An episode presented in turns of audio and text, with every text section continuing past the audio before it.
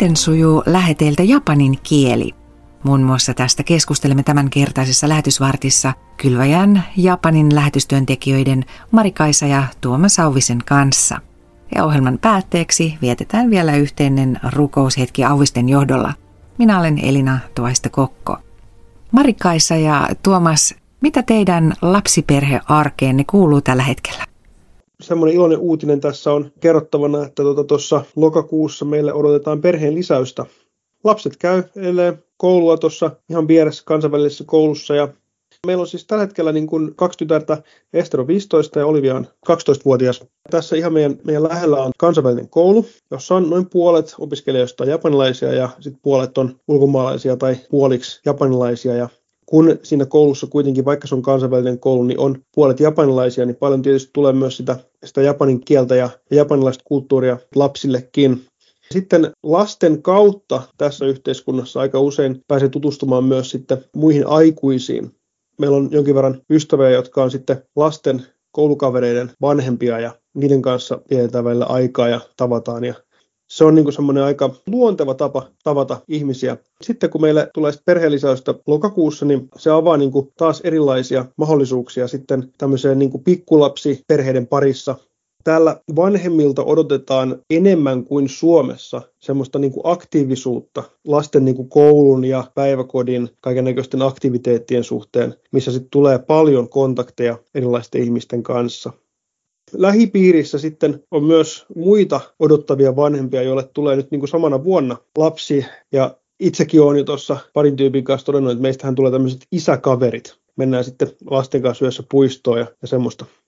Arki täällä ei sinänsä poikkea kauheasti Suomen arjesta, että elintasoltaan hyvin samantyyppinen maahan Japani on kuin Suomi. Ja turvallisuustaso on, on aika hyvä ehkä just se, että esimerkiksi joku yllättää joku laskujen maksaminen on aika erilaista täällä, että me maksetaan laskut kauppaan käteisellä. Sähkölaskut, kaasulaskut, vesilaskut. Käteismaahan tämä on. Et se on ehkä sellainen yksi käytännön juttu, mikä eroaa aika paljon Suomesta, että täällä pitää aina olla käteistä ja aika isojakin summia lompakossa mukana. Toimitte tosiaan Kylväjän lähettäminä lähetystyöntekijöinä Länsi-Japanin evankelis-luterilaisen kirkon yhteydessä. Millaisia työkuvioita teillä on siellä parhaillaan menossa? Meillä on tosi mielenkiintoisia työkuvioita. Tällä hetkellä meillä on itse asiassa käynnissä meidän kevätkiertue. Se pitää sisällään viisi vähän isompaa konserttia ja yksi semmoinen minikonsertti. Ne on aika lailla tässä Kooben ja Kooben ympäristön alueella, että ihan hirveän kauas ei tarvi yöreissuja tehdä ja se on kätevä tietenkin perheen kannalta, koska tytöt on sen verran isoja, että ne voi tuossa kotona olla, kun me käydään pitämässä konsertteja. Meillä on tulossa sitten seuraava konsertti toukokuussa ja meillä on semmoinen noin tunnin ohjelmisto erilaisia lauluja ja se on ollut tosi hyvin lähtenyt käyntiin. Lisäksi me opetetaan Kooben luterilaisessa raamattukoulussa. Mä pidän siellä tämmöistä Bible Study se on englanninkielinen nimi, mutta ihan japaniksi opiskellaan raamattua yhdessä, luetaan ja keskustellaan ja rukoillaan. Siellä on neljä täyspäiväistä oppilasta ja lisäksi siellä on tämmöisiä päiväkävijöitä sitten osallistuu myös sinne luennolle. Ja Tuomas opettaa musiikkia raamattukoulussa. Tällä hetkellä siellä on käynnissä ukulele-kurssi. Ukulele on kiva soitin, kun siinä on neljä kieltä ja se on aika tämmöinen kevyt soittaa sillä lailla, että sen nopeasti oppii. Eli harjoitellaan säästämään lauluja voi seurakunnan tilaisuuksissa sitten säästää ja saa vähän lisää materiaalia siitä sitten oppilaat pyhäkoulussa voi säästää sille ja kotikokouksissa tai jos on jotain tällaisia piirejä, niin, niin tämmöistä toimintaa on myös. Lisäksi on paljon muuta, mutta noin on ehkä ne päätyöt, mitkä tässä nyt tällä hetkellä pyörii. Mulla on sitten muutamia saarnavuoroja kirkossa eri seurakunnissa. Se vastaa niin kuin meidän yhteistyökirkon haasteeseen, että heillä on aika vakava pappispula pastoreita ei oikein mennä löytyä riittävästi ja olemassa olevat pastorit on hyvin niin kuin ylityöllistettyjä monesti. Jos esimerkiksi jollain pastorilla on vaikka työmatka, niin voi olla vaikea saada sunnuntaille ketään muuta pitämään saarnaa. Niin mä oon sitten myös tota, niin sellaista nyt ensimmäistä kertaa itse asiassa tässä kuussa pidin saarnan ja, ja sitten kesällä on yksi ja syksyllä on sovittu yksi, että semmoista. Opiskelitte vuosina 2021 ja 2022 japanin kieltä. Marikaisallehan puhekieli on tuttua, asuihan lapsuuden perheessä Japanissa 12 vuotta. Mutta entä Tuomas, miten japanin kieli sujuu nyt, kun te olette olleet siellä nuo kaksi ja puoli vuotta? Täytyy sanoa, että ei se kahden vuoden kielikoulu mitenkään hukkaan mennyt, että ensimmäisen saanoni tosiaan japaniksi pidin. Seuraavaa tässä jo valmistelen ja myös tämmöinen arkielämä toimii ihan hyvin japaniksi mulla itselläkin jo, että totta kai siis kun ei lapsena japania oppinut ja vasta niin kuin kaksi ja puoli vuotta aktiivisesti ollut japanin kielen kanssa tekemisissä, niin oppiminen jatkuu edelleen, että kyllä tätä kieltä niin kuin voi oppia lisää ihan siihen asti kun kuolee, että tota, että se on niin, kuin niin laaja ja, ja syvä ja erikas kieli, että edelleen niin oppiminen jatkuu. Hyvänä esimerkkinä tänään mä kävin hoitamassa auton katsastukseen liittyvää asiaa ja varamassa katsastuksen ja huollon ja ja siinä sitten tuli aika iso kasa sanoja, jotka, joita ei koskaan ole tullut itsellä vastaan aikaisemmin, että ei nyt kielikoulussa tullut noita auton katsastukseen ja huoltoon liittyvää sanastoa niin paljon käytyä läpi. Ja siinä sitten, sitten yhdessä huoltomiehen kanssa katseltiin lomakkeita läpi ja ja hintoja ja opiskelin sit siinä samalla, että mitä mikäkin japaninkielinen termi tarkoittaa. Mutta sanotaan, että kielitaito on niinku semmoisella tasolla, että myös tämäkin asia hoitui sillä, että vaan osasi kysyä oikeat kysymyksiä sitten niinku paikallisilta. Et ihan mukavasti se tässä sujuu. Se on hauska yksityiskohta. Tuomas kertoi, että hän käy siellä kielikoulussa kerran viikossa, jossa harjoitellaan näitä saarnoja ja ne kieliopettajat korjaa sitä kieltä ja siellä sitten opettajien kanssa te harjoittelette sitä raamatun lukemista mm. japanin kielellä ja Ensin mulla on tämä mun pääopettaja, joka mun kanssa niitä oppitunteja pitää, jonka kanssa me sitten korjattiin ensin saarnan kieliasu muutaman kertaan ja sitten mä luin sitä hänelle läpi muutaman kertaan ja sitten sinne tuli toinen opettaja ja sitten mä luin heille kahdelle sen koko saarnan kerran, ja sain palautetta siitä, ja sitten taas vähän hiottiin, ja sitten tuli vielä tämän kielikoulun johtaja tuli kerran kuuntelemaan sen mun saarnan siellä kielikoulussa, ja antoi palautetta sitten siinä, että tämmöinen mahdollisuus edelleen on, että kerran viikossa käy kielikoulussa ja, ja harjoittelee spesifisti sellaista kieltä, mitä tarvitsee tässä työssä. Niin siinäkin tulee tämmöinen niin kuin tilaisuus taas ihan niin kuin tavallaan olemassa olevan kirkon ulkopuolella julistaa evankeliumia ja ihmiset pääsee kuulemaan raamatun sanaa rehtorihan sanoi sitten lopuksi, että hän oppi siitä, mikä merkitys raamatun ensimmäisellä sanalla on tästä Tuomaksen saarnasta. Hän sitten mainitsi siitä, että ensimmäisessä Mooseksen kirjassa ensimmäinen luku, ensimmäinen jae on sana alussa. Hebreaksi tämä sana tarkoittaa esikoista, joka tarkoittaa sitten Jeesusta Kristusta. Siinä tulee tämä idea niin kuin esiin, että Jeesus oli mukana myös maailman luomisessa ihan alusta alkaen. Ja sitten hän niin kuin kommentoi siitä, että joo, hän oppi kyllä tosi paljon tästä saarnasta.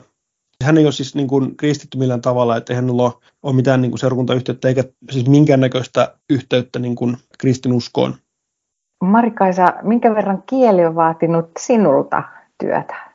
Silloin kaksi ja puoli vuotta sitten, kun me tultiin, niin voi sanoa, että mun lukutaito oli todella ohut.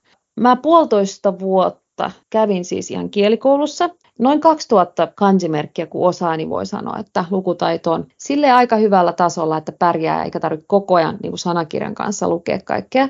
Mä tein sen eteen aika paljon töitä ja se oli hyvä ajatus, että panosti heti alkuun siihen ja koen, että se on auttanut nyt tässä työnteossa valtavasti, nyt varsinkin kun valmistelen näitä luentoja ja kaikkea, että taululle kun tekee jotain muistiinpanoja, niin pystyy niin kuin kirjoittelemaan suht sujuvasti ja japaninkielistä tekstiä lukee. Et mulla siis se lähinnä, lähinnä siis tämä, nimenomaan tämä lukutaidon opiskelu oli, oli aika kova juttu ja se avaa tietenkin sen sanaston vielä niin kuin syvemmälle, että toki se oma sanastokin oli vähän tämmöinen no 14-vuotiaana kun mä palasin, niin se oli vähän semmoista niin kuin nuorten kieltä ja sanavarasto ei ollut niin laaja. Eli se on niin kuin tavallaan syventynyt semmoiselle aikuisen tasolle. Ja sitten Japanissa on ne eri kielen tasot äärimmäisen tärkeitä, että kelle puhuu milläkin tasolla, se vaan kuuluu tähän kulttuuriseen kontekstiin, että tietyt kohteliaisuuspäätteet on kunnossa ja silloin niin kuin on uskottavampi, uskottavampi tavallaan siinä puheessaan, että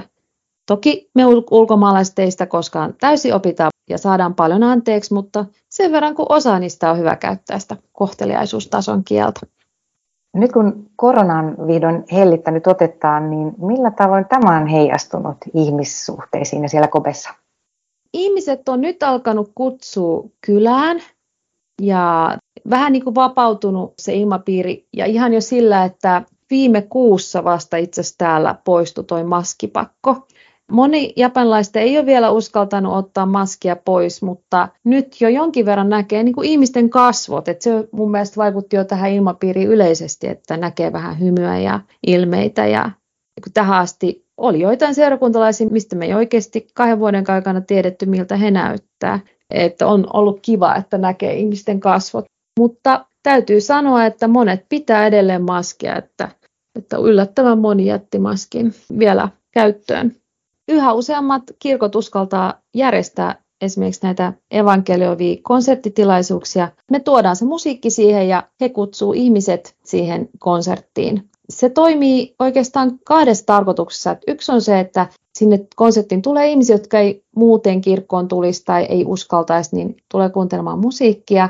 Ja toinen on se, että ne kristityt siinä seurakunnassa saa tavallaan hyvän tilaisuuden kertoa omassa ympäristössään, perheessä tai ystäväpiirissä tai naapurustossa tällaisesta konsertista ja saa niin kuin rohkeutta kutsua ihmisiä. Täällä on aika vaikea näiden niin kuin paikallisten kristittyjen moni on tosi vaikea niin kuin omassa ympäristössä, että miten voisi olla kertomassa Jeesuksesta, että on sen verran sosiaalisesti sitova kulttuuri, että se on, niin kuin, se on vaikeaa. Ja toi voi olla semmoinen helppo tapa myös antaa heille mahdollisuuden sitten, että he saa olla kutsumassa. Se on tämmöinen yhteistyöprojekti sitten, tämä konsertti.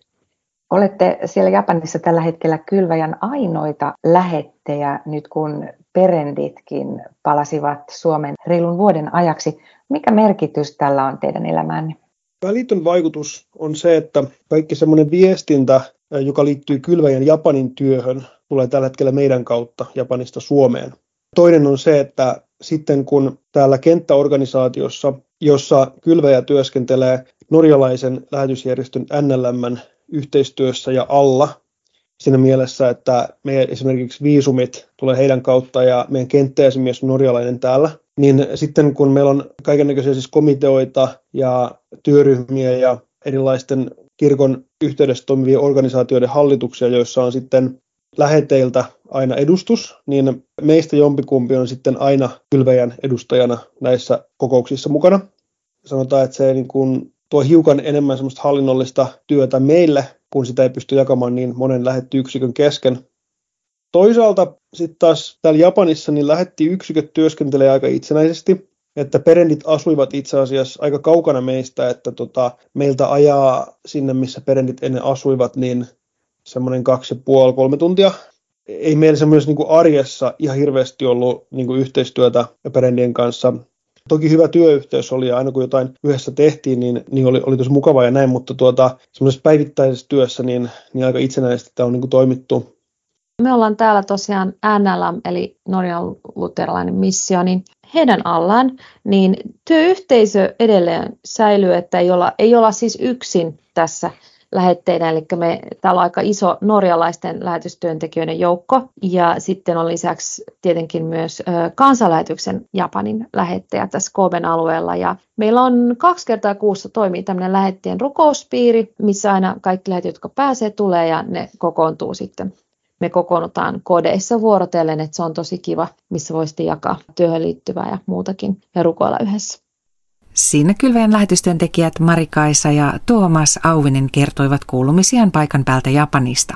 Tilaan lähettien kirje, niin saat ajankohtaisia uutisia säännöllisesti suoraan sähköpostiisi. Ja samalla voit tilata neljä kertaa vuodessa ilmestyvän maksuttoman kylväjä-lehden, jonka uusi numero ilmestyy 17. toukokuuta. Lisätietoa löydät osoitteesta kylvaja.fi. Tule mukaan jotta Jumalan valtakunta leviäisi. Ja nyt lähetysvartin päätteeksi vietetään vielä yhteinen rukoushetki Auvisten kanssa. Hyvä Jumala, rakas taivallinen Isä, kiitos siitä, että saamme julistaa sinun evankeliumisi ympäri maailmaa ja kiitos siitä, että sinä olet kutsunut erilaisia ihmisiä työhösi, erityisesti niiden kansojen pariin, jotka eivät sinusta ole vielä mitään kuulleet. Herran, pyydämme, että sinun valtakuntasi voisi mennä eteenpäin erityisesti tavoittamattomien kansojen parissa. Auta meitä aina ymmärtämään että, ja muistamaan, että työ on sinun ja sinun sanassasi on voima. Ja meitä siunaamaan Jeesuksen nimessä. Amen.